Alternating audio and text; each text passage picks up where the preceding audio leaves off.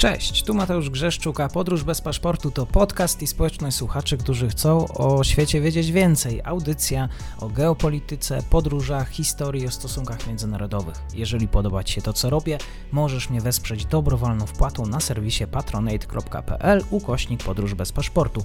Serdecznie za to dziękuję, bo właśnie dzięki temu mam szansę rozwijać to miejsce. Obserwuj, polub i udostępniaj dalej. Zapinamy pasy, czas na kolejny odcinek podróży.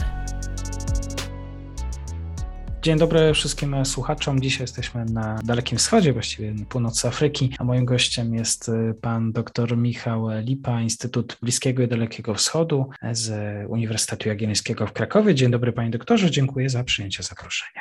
Dziękuję za zaproszenie. Dzień dobry panu, dzień dobry państwu. Prezydent Egiptu e, polecił rządowi w ubiegłym miesiącu przeniesienie do nowej stolicy. Mówmy się, nie wszyscy słuchacze wiedzą o tym, że Egipt e, już dawno, dawno przedstawił plany budowy właśnie nowej stolicy na wschód e, od Kairu. To był 2015 rok. 2015 rok minister mieszkalnictwa powiedział, że ten projekt będzie kosztował 40 miliardów dolarów, e, zajmie od 5 do 7 lat i wynika z tego, że chyba Egipcjanie dali radę czasowo, chyba zmieścili się w tym czasie planowanym, panie doktorze. Tak i nie, to znaczy tak jeśli chodzi o to, co zaplanowali, a zaplanowali tak naprawdę w tym mm, względnie krótkim czasie prawie skończenie pierwszego etapu, trzech etapów y, docelowo, tyle że Pozostałe dwa są zaplanowane na nieco dalszą przyszłość, natomiast ten główny, który jest pokazywany, reklamowany, w którym znajdują się y, obiekty rządowe, dzielnica biznesowa, szereg y,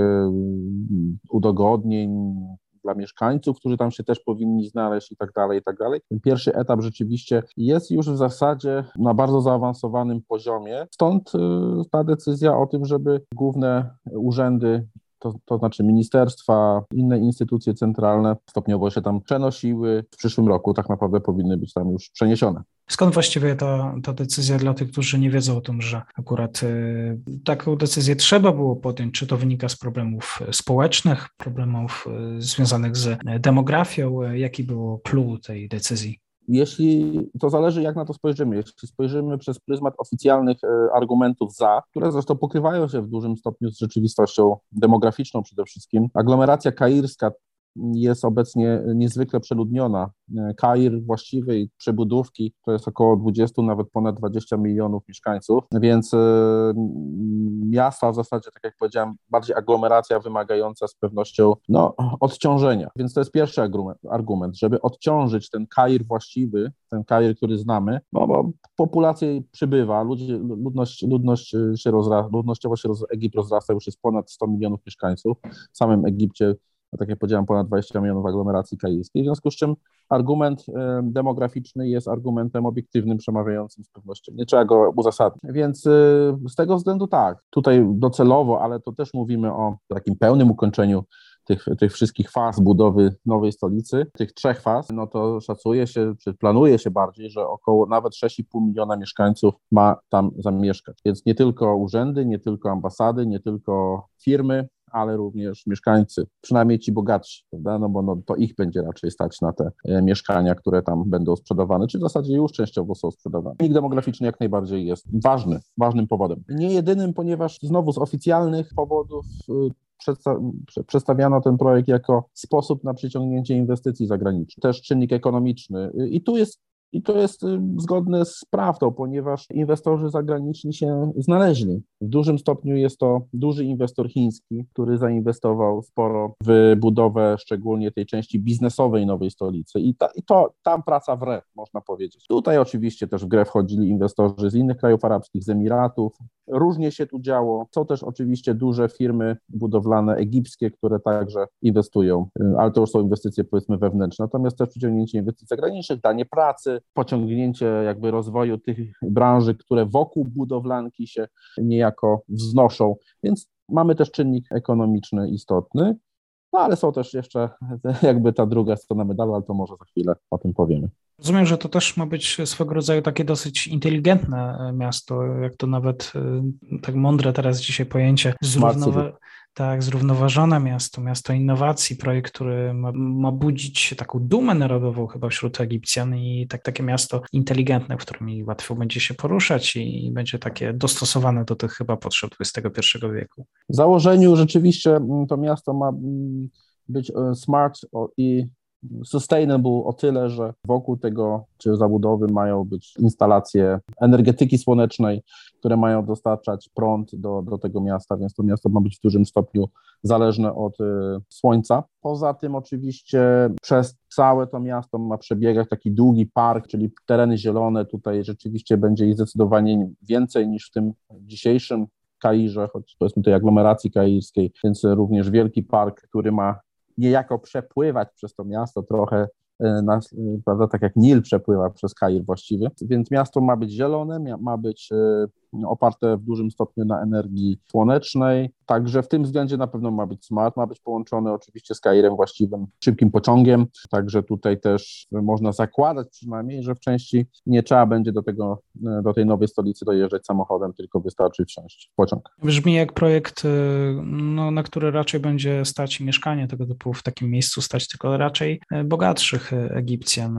Czy, czy jakby pojawiały się dyskusje społeczne wśród obywateli Egiptu? Dla kogo to ma być? Czy, czy ten projekt rzeczywiście też, no bo niby kwestie społeczne, niby kwestia zaludnienia, ale no chyba jednak w grę wchodzą i, duże pieniądze, których może Egipcjanie po prostu nie mają. No, oczywiście kiedy, zawsze, kiedy tego typu zarzuty padały względem władz, pojawiała się odpowiedź, że mają ta, ma, ma też tam być, mają też tam powstawać mieszkania o przeznaczeniu socjalnym może niekoniecznie w, tym, w tej części obecnej, tej pierwszej, gdzie, która ma być bardzo reprezentatywna, no ale w tych, które powstaną poza tą częścią, znaczy obok jakby, jeszcze bardziej na wschód, tam mają powstawać również mieszkania socjalne, tak twierdzą władze. Rzeczywistość jest jednak taka, że niezależnie od tego, ile tych mieszkań powstanie, pewnie jakieś powstaną. To jednak e, większość, jest to projekt komercyjny, znaczy wizerunkowy, i, i komercyjny.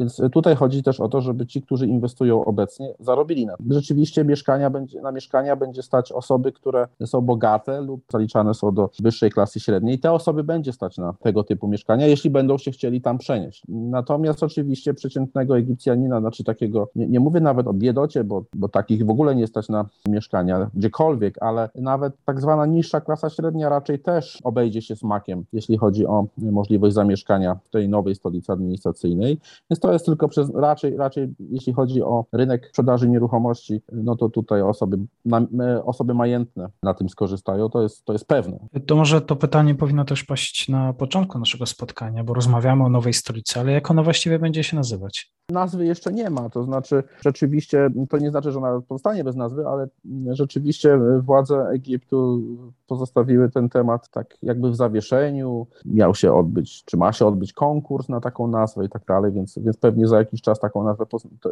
tę właściwą nazwę poznamy, ale póki co funkcjonuje to jako po prostu nowa stolica administracyjna. Ta, taką, taką techniczną nazwę, taka techniczna nazwa jest w tej chwili używana na określenie tego, co się buduje na te 40 parę kilometrów na wschód od Kairu. Chciałbym zapytać o drugą kwestię, może takie bardziej e, ekologiczną. Bardzo się mówi o tym, że też e, to, to rozrastanie Kairu jest dosyć takie chaotyczne, to jest miasto bardzo zatłoczone, e, zanieczyszczone też w pewien sposób. Czy tutaj akurat dyskusji na temat właśnie zagospodarowania nowej stolicy stolicy mówi się też o takim samym podniesieniu jakby jakości życia pod kątem właśnie środowiskowym, ekologicznym, czy to w jakiś sposób też się wpisuje w te takie trochę może nowe trendy, bo szeroko o ekologii dzisiaj w świecie też i stosunków międzynarodowych rozmawiamy. E, znaczy tematyka ekologiczna nie jest e, podstawową którą, czy, czy to nie jest jakby, nie, nie, nie dostarcza takich podstawowych argumentów w dyskusjach tego typu. Gdzieś to znaczy ten temat nie istnieje, wszyscy zdają sobie sprawę z tego, jak bardzo zanieczyszczony jest właśnie szczególnie Kair. Natomiast to nie jest taki argument, czy to nie jest taki temat, który jest codziennie dyskutowany. Raczej ma się to zawierać, jeśli już odniesienia do, nazwijmy to, bardziej niskoemisyjnego powiedzmy miasta, no to zawierają się w tych, tych e, promocyjnych materiałach typu Smart City czy Sustainable City. I tutaj Egipt nie jest pierwszy, Egipt bardziej naśladować będzie pewne rozwiązania, które już w świecie arabskim mają miejsce. Tutaj Zjednoczone Emiraty Arabskie, Arabia Saudyjska już mają takie Smart Cities swoje na, na, na małą skalę. W związku z czym tam rzeczywiście to, to w tego typu sytuacjach podkreśla się szczególnie ten, e, te korzystanie z energii e, naturalnej jako sposób na to, żeby obniżyć jakby zanieczyszczanie środowiska. Natomiast oczywiście samochody po tych ulicach będą jeździć, e, a to jest jakby główne źródło zanieczyszczeń, e, zanieczyszczenia powietrza. No, klimatyzatory też będą chodzić. To jest tyle, że część prądu będą, jakby ten, będzie dostarczane właśnie z tej energetyki słonecznej, więc w tym względzie oczywiście będzie to czystsza energia. Więc o, w ten sposób się o tym mówi. Natomiast to jest raczej wciąż taka narracja, powiedziałbym, bardziej marketingowa niż y, skierowana na e, prawdziwe rozwiązywanie bardzo palących problemów. Pytam, bo y, Egipt y, kojarzy się, tak przynajmniej jak zrobiłem taką małą pracę domową, też popatrzyłem na różne opinie, raczej z takim, no jednak e, trudnymi warunkami bytowymi, czy to w kontekście turystów, czy to w kontekście właśnie lokalnych mieszkańców. E, kto gdzieś tam wybiera się na wczasy do Egiptu albo w ogóle właściwie do życia w Egiptu, to kojarzy raczej, umówmy się, z brudem, z jakimś zacofaniem, dzielnicami, w których no raczej e, nie panują te wyższe standardy. Stąd jak dowiaduje się o nowej stolicy, o takich nowych rozwiązaniach, to zastanawiam się, czy po prostu Egipcjanie będą o tę stolicę bardziej dbać e, i myśleć trochę w, w innych kategoriach. To wszystko zależy, gdzie się znajdziemy, nawet w takim Kairze, dlatego że oczywiście e, zdecydowana większość osiedli, no to tutaj to, co, o czym Pan mówi, to jest na, co, na jakby codziennością, czyli śmieci leżące na ulicach, bardzo dużo pyłu, ale to też jest związane z no, klimatem, prawda? Ten pył jest nanoszony po, po, po powiedzmy tak, że gdzieś tam z, z, z, z obrzeży, plus oczywiście zanieczyszczone, nie głównie powodowane przez y, jednak samochody, których jest ogrom w Kairze i na, na, na, na powiedzmy ograniczonej przestrzeni jednak tych samochodów jest strasznie dużo. Zanieczyszczenie powietrza jest duże, Nil też jest zanieczyszczony, ulice są często brudne, to wszystko prawda, ale są miejsca w Egipcie, w Kairze, w których oczywiście mm, o porządek się dba. To są te miejsca bardziej reprezentatywne, to są, to są okolice meczetów, historycznych miejsc, park Al-Azhar, który jest y, takim stosunkowo dużym parkiem, ładnie położonym w okolicach Cytadeli w Kairze, więc, więc Egipcjanie jak chcą, to potrafią dbać o porządek. Ludzie, którzy należą do klas wyższych, oni raczej będą naciskać na to, żeby dbałość o porządek w, ich otoczeniu był. Czyli tam, gdzie będziemy mieli do czynienia właśnie z bogatszą częścią społeczeństwa, urzędami reprezentatywnymi, ambasadami, czy też dzielnicą biznesową, to raczej wydaje mi się, że tutaj ten porządek będzie zachowany. To, to nie jest standard egipski, powiedzmy, ale też mhm. Y, ludzie, którzy tam będą mieszkać na co dzień, y, no to nie będą reprezentantami większości społeczeństwa. To jeszcze w takim razie zapytam o inną kwestię. Chodzi o kwestię samej populacji Egiptu. To jest tak, że Kairo, obecna stolica, jest tak przeludniona, bo po prostu mieszkańcy Egiptu zmieniają miejsce swojego pobytu, czy to już to są raczej po prostu kwestie demograficzne i Egipcjanki dzieci rodzą? Przyrost demograficzny jest, jest nieustannie bardzo wysoki w Egipcie. Powiem tak, najnowszych danych nie śledziłem, ale to zawsze było powyżej 2% rocznie. Ten przyrost jest naprawdę imponujący, duży. To społeczeństwo jest, średnia wieku jest gdzieś tam pewnie oscyluje wokół 24-25 lat, więc jak popatrzymy na to, ile ludzi żyje w... Jak zacząłem się interesować Egiptem, tak panu powiem, to już było jakiś czas temu, to w Egipcie żyło ponad 80 milionów ludzi, 80 kilka milionów ludzi. Było ponad 10 lat temu, paręnaście lat temu. Dzisiaj żyje ponad 100 milionów. no, przyrost y, ludnościowy jest imponujący, że, więc y, wiąże się to oczywiście z tym, o czym pan powiedział, Egipcjanki rodzą dzieci i to wpływa także na duże miasta szczególnie, no bo ludzie jednak, znaczy inna sprawa, że oczywiście przyrost demograficzny w wielkich miastach jest zawsze trochę mniejszy niż na prowincji, ale z drugiej strony ludzie z prowincji rzeczywiście migrują do miast. Więc tu mamy tak naprawdę dwa powody. Sam przyrost naturalny plus migracja z obszarów peryferyjnych. Nie chciałbym powiedzieć ze wsi, bo często są małe miasta po prostu, które mhm. nie, nie, nie spełniają oczekiwań w zakresie znalezienia pracy, w związku z czym ludzie migrują z tych małych miast do... Małe miasta w Egipcie to wciąż to duże miasta, żeby, mhm. ale, mhm. ale migrują z tych, z tych małych miast jak na standardy egipskie do Kairu przede wszystkim, czy, czy no, głównie do Kairu, bo tam te możliwości znalezienia pracy są zawsze naj, najlepsze.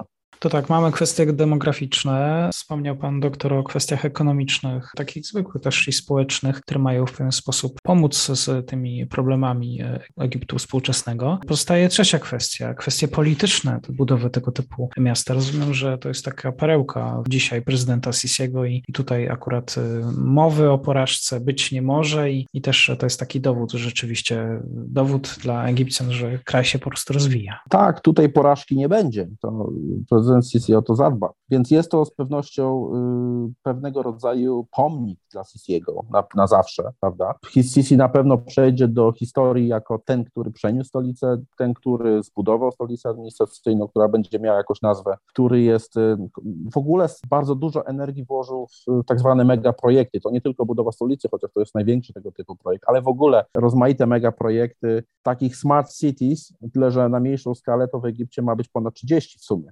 Alamein jest rozbudowywany w podobny sposób, kojarzony nam prawda, z II wojny światowej z lekcji historii. Więc to nie jest tylko, to nie jest tylko projekt nowej stolicy. Sisi jest takim wielkim budowniczym i jako taki na pewno chce przejść do historii, więc jest to, jest to, jest to pomnik który Sisi sobie stawia za życia. Ale są też, y, jest też wymiar ekonomiczno-polityczny, bym powiedział, dlatego że przede wszystkim firmy, które są zaangażowane jako inwestorzy, abstrahując już od tych firm zewnętrznych, ale też firmy egipskie, to są firmy powiązane z reżimem, prawda? Więc tutaj są to firmy, które mają skorzystać z tej polityki rozwojowej Egiptu, jaką Sisi promuje i się bogaci. Poza tym y, bardzo dużo udziałów y, w rozmaitych podmiotach odpowiedzialnych za budowę tej nowej stolicy administracyjnej ma egipska armia, która także zawiera, posiada firmy o przeznaczeniu cywilnym, czyli dostarcza wiem, produkty budowlane na przykład, czy też siłę roboczą, czy też posiada e, nieruchom, czy też będzie posiadać lub posiada nieruchomości, które e, sprzedaje bądź będzie sprzedawać i na tym zarabiać. Są tu interesy konkretnych ludzi powiązanych z, no nie chcę powiedzieć bezpośrednio z prezydentem Sisi, bardziej z reżimem Sisiego, więc tu jest ten drugi wymiar. Zawsze chodzi też o to, żeby zarobić i tutaj odpowiedni ludzie czy odpowiednie firmy, oczywiście nieprzypadkowo dobrane, będą beneficjentami tego wielkiego projektu. A ten projekt komercyjny sukces raczej odniesie, dlatego że jednak korporacje czy firmy egipskie i zagraniczne pewnie tam swoje biura kupią lub powierzchnię lub wynajmą. Część ludzi się tam przeniesie, żeby choćby Bogaci, pamiętajmy, że bogaci ludzie w Egipcie chcą się izolować od biedoty. Jeśli będą mieć wszystko na miejscu, czyli pracę, szkoły, uniwersytety, szpitale, miejsca rozrywki, miejsca, w których będą mogli robić zakupy i tak dalej, to oni się tam przeniosą y, bez chwili zastanowienia. Ponieważ, tak jak powiedziałem, bogaci, ale też wyższa klasa średnia, oni wcale nie chcą patrzeć na tą biedę egipską, którą widać w Kairze właściwym, no więc tutaj nie będzie trzeba ich namawiać, jeśli tam znajdą wszystko, co jest im do życia potrzebne. Więc dlatego komercyjnie to ma wielką szansę powodzenia. Poza tym jest jeszcze jeden wymiar. W niepewnych czasach, w tej chwili mm, gospodarka egipska jakoś się trzyma, ale inwestycja w nieruchomości zawsze jest taką inwestycją dosyć bezpieczną, więc bogaci Egipcjanie inwestują w nieruchomości na potęgę. Można się spodziewać, że bardzo dużo mieszkań, czy no, powiedzmy głównie mieszkań, będzie kupiona jako, y, formie, jako, jako forma inwestycji, a nie jako sposób na mieszkanie. Są takie dosyć odważne szacunki, y, że nawet kilkanaście milionów mieszkań obecnie w Egipcie jest y, kupionych w celach inwestycyjnych. Więc możemy sobie wyobrazić, jaka jest koncentracja bogactwa w tym kraju w rękach nielicznych. Dlatego, tak jak powiedziałem, nawet jeśli nie w celach mieszkaniowych, to w celach czysto inwestycyjnych, e, w celach takich, żeby uratować pieniądze przed inflacją na przykład,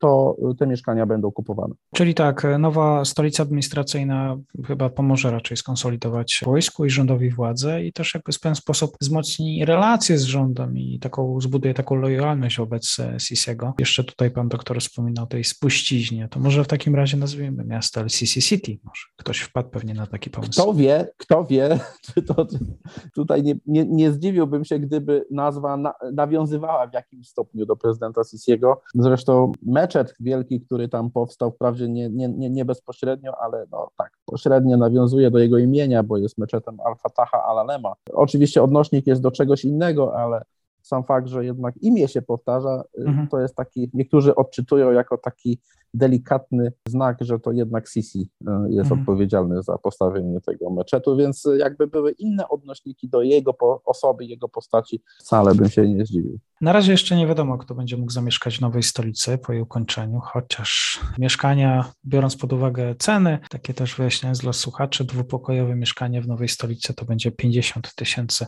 dolarów, to jest raczej chyba poza zasięgiem mieszkańca Egiptu, który, gdzieś tam PKB wynosi około 3 tysięcy dolarów czyli takie nowe miasto dla nielicznych, uprzywilejowanych. O nowej stolicy Egiptu mówił nam dzisiaj pan doktor Michał Lipa z Instytutu Bliskiego i Dalekiego Wschodu Uniwersytetu Jagiellońskiego. Bardzo dziękuję. Dziękuję, do usłyszenia.